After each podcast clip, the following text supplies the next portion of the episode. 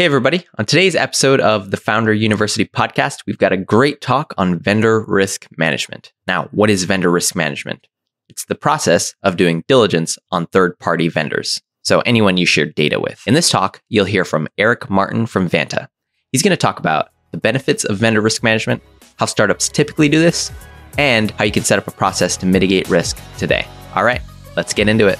Hello, my name is Eric Martin, I'm the head of sales over here at Vanta, here to talk to you today about vendor risk management and making sure that your startup is not the back door for the next publicized security breach. Some of you are probably wondering, like, what is vendor risk management? So, simply put, vendor risk management is the practice of doing routine diligence on third-party vendors like AWS, Slack, etc., that you share data with to ensure that those third parties are properly handling that data. When we think about why companies might invest in vendor risk management. There are any combination of kind of reasons here, right? So, um, in some instances, it is to accelerate the growth of your business. Maybe a partner is asking you for kind of proof that you do diligence on your third party vendors and you need it in order to secure a deal. Some folks kind of invest in this from, from a kind of a less of a kind of cost efficiency perspective, but certainly a time efficiency perspective. So, in many instances, as you mature, what will end up happening is you'll establish kind of intake flows for adding new vendors and the reviewing of vendors can otherwise be kind of very time consuming and arduous. And so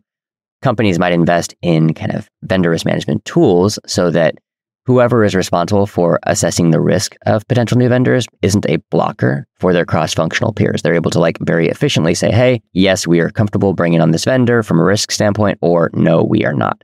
But really, the reason that people would invest in this is to kind of de risk their business, right? So even at an early stage, it's probably very unlikely that you all know the full kind of range of third party apps that your employees are authenticating into and sharing sensitive information with, whether it's employee data, cardholder data, or, you know, customer data. So in any case, this is generally why companies might make this investment. When we think about like how startups typically do this today, the reality is that most startups don't right? If you do do anything, then at a minimum, you're fetching a SOC 2 or a SOC 3 report, maybe an ISO 27001 certificate, especially if you, as a startup, are uh, actively SOC 2 compliant. Like you have to do some of this work.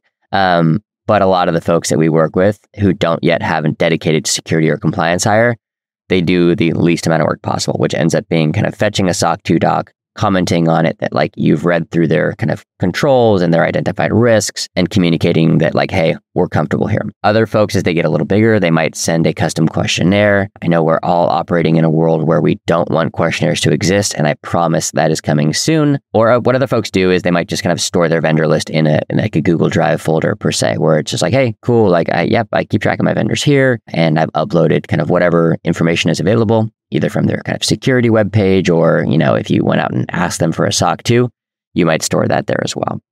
In terms of like how Vanta thinks about this, you know, I think we think about this through the lens of like helping you to answer a couple of questions. So, one of the questions we help you kind of answer more kind of confidently is like, how do you identify all the critical vendors that your employees are sharing data with?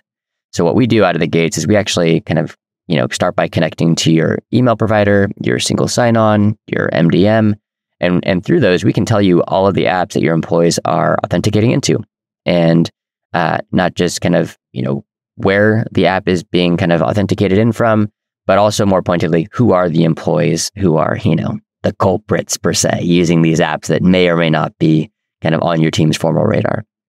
Another thing that we do is we help you answer the question of like, how do you classify vendor risk and how does it impact your vendor risk program?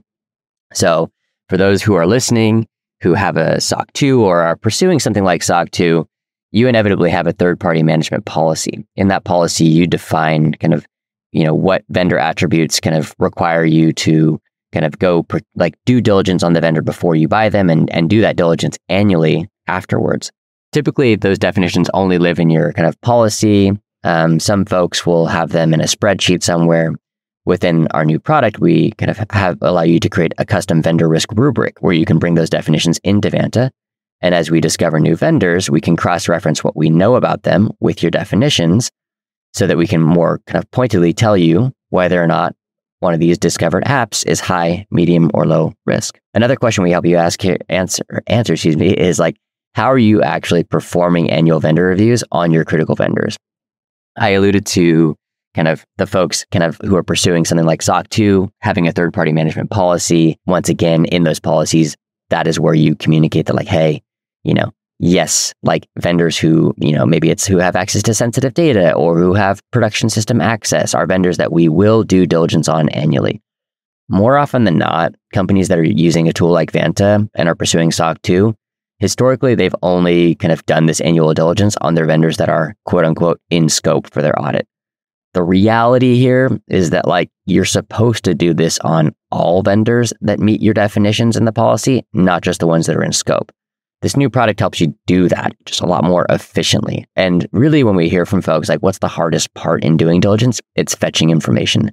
So this is where we take advantage of, you know, providing you links to what we call trust centers. These are kind of publicly indexed kind of security pages that will give you the easy button and tell you kind of like what do these vendors or these applications have as it relates to security or compliance. And then lastly, we help you answer the question of like, you know, are you performing quarterly user access reviews on all your critical vendors? Once again, small company. I remember when we were like six or seven people at Vanta, we weren't doing this. You know, we weren't paying too close attention to like which employees had access to which vendors. But as you mature, like this is something that you do want to keep track of, right? Not just from a risk reduction standpoint, but frankly, also a cost reduction standpoint. You know, it's like a lot of these vendors charge you kind of per user per month. And as you kind of scale, inevitably you're going to have instances where terminated employees like still have access to certain seats or people have changed departments and they have access to apps that they shouldn't have access to. So what we do is we kind of allow you to kind of see who has access to these systems within the platform itself and action on it. So that like once again, you can kind of close the door, but you can also save the company some money, contribute to this like,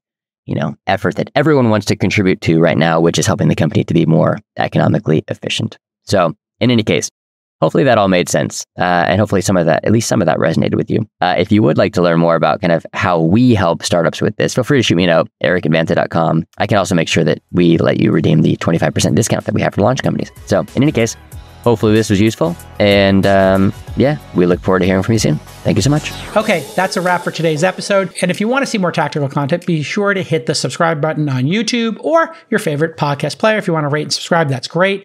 And if you've got an idea right now and you're inspired to build an MVP or an idea that you want to build into an actual company, just apply to my 12 week course, Founder University, at founder.university slash apply.